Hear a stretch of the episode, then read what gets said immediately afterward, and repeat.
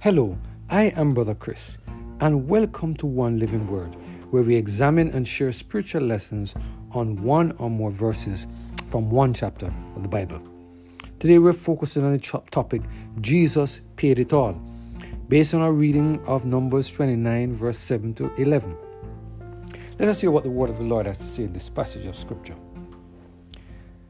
And ye shall have on the tenth day of the seventh month an holy convocation. Ye shall afflict your souls. Ye shall do, do no work. But ye shall offer burnt offering unto the Lord for a sweet savour. One young bullock, one ram, and seven lambs of the first year, they shall be unto you without blemish. And their meat offering shall be of flour mingled with oil three tenths deal to the bullock, and two tenths deal to a ram, and several tenths deal for one lamb throughout the seven lambs. One kid of a goat for a sin offering, beside the sin offering of atonement and the continual burnt offering, and the meat offering of it, and their drink offerings. During the seven months of the calendar, the children of Israel spent time. They spent a lot of time bringing different sacrifices to the sanctuary.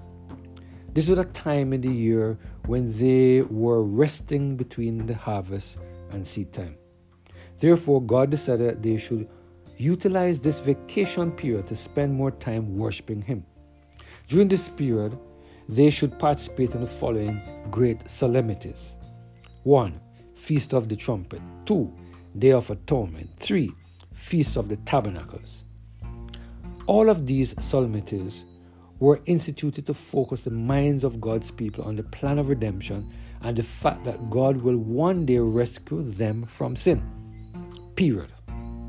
Today, I would like for us to focus our attention on the solemnity related to the Day of Atonement. In Numbers chapter 29, verse 7 to 11, this is what the word of the Lord said. And ye shall have on the tenth day of the seventh month a holy convocation, and ye shall afflict your souls, ye shall not do any work. But ye shall offer burnt offering unto the Lord for a sweet savour, one young bullock, one ram, and seven lambs of the first year, they shall be unto you without blemish. And their meat offering shall be of four flour mingled with oil three tenths deal to a bullock, and two tenths deal to one ram. A several tenths deal for one lamb throughout the seven lambs. One kid of a goat for a sin offering, beside the sin offering of atonement, and the continual burnt offering, and the meat offering of it, and their drink offerings. Here we see God giving specific instruction on what the children of Israel should do in terms of the sacrifice that they should bring on the 10th day of the month. Notice very carefully that none of the animals that they brought to the sanctuary to sacrifice to the Lord should have any blemish. Here, God was clearly stating that the sacrifice that would ultimately pay the ransom for their transgression and sins would be perfect and without a single blemish. Here, God wanted them to understand He will always do His best to rescue them from sin and will never give them anything other than His best. Matthew Henry, in his commentary on this passage of Scripture, this is what he said.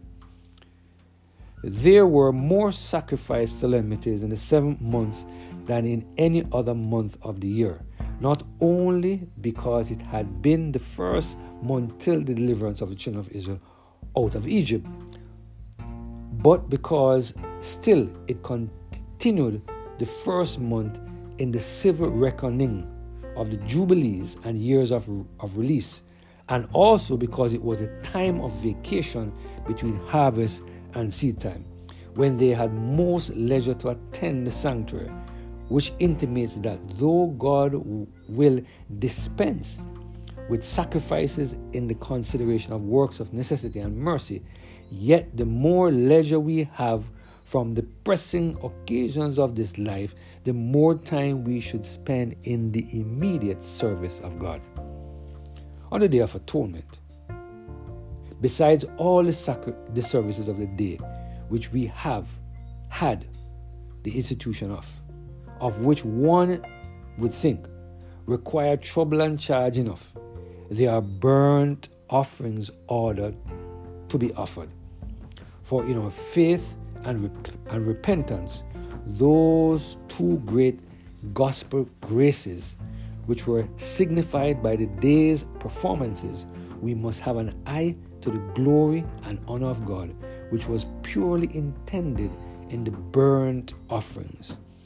There was likely to be a kid of the goats for a sin offering, besides the great sin offering of atonement, which intimates that there are so many defects and faults, even in the exercise and expressions of our repentance, that we have need of an interest in a sacrifice to expiate or atone the guilt even of that part of our holy things.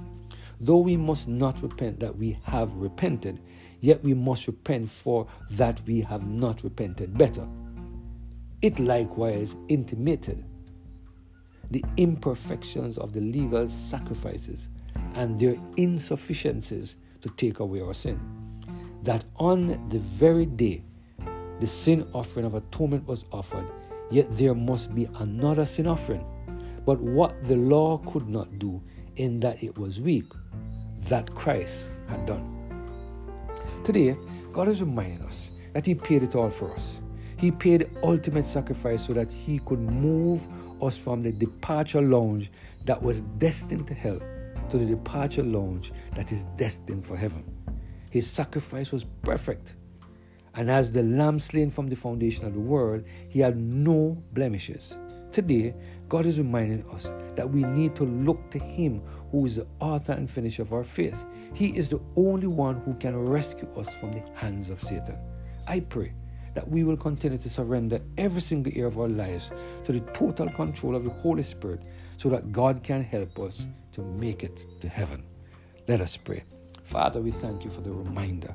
You paid it all. Those sacrifices and activities, especially during the downtime. You reminded us, Lord, that we should use our time to worship you more and to work for you. Help us, Lord, to be led by you. We pray through Jesus Christ, our Lord. Amen. Have a blessed and Holy Spirit filled day.